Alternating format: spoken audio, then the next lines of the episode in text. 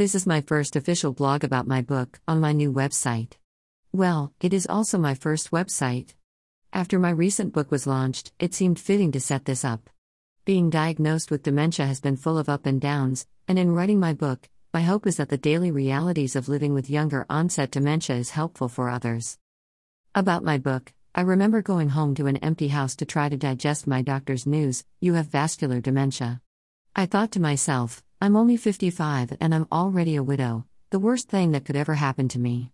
But during my career working in dementia care, my coworkers and I had always felt that getting any type of dementia diagnosis would be the worst news a person could receive.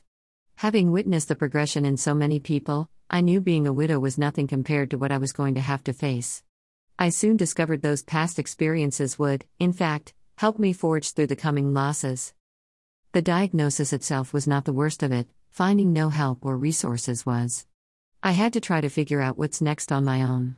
I got my affairs in order and came to terms with the fact that my career and the life I had known both were gone.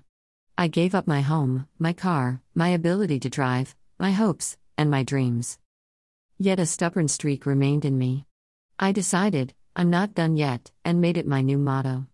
Then I set out to find help, to find my new self. My search led me to Dementia Alliance International.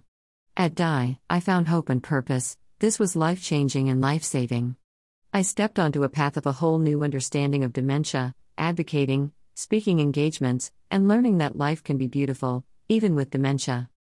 You can buy a copy of my book here.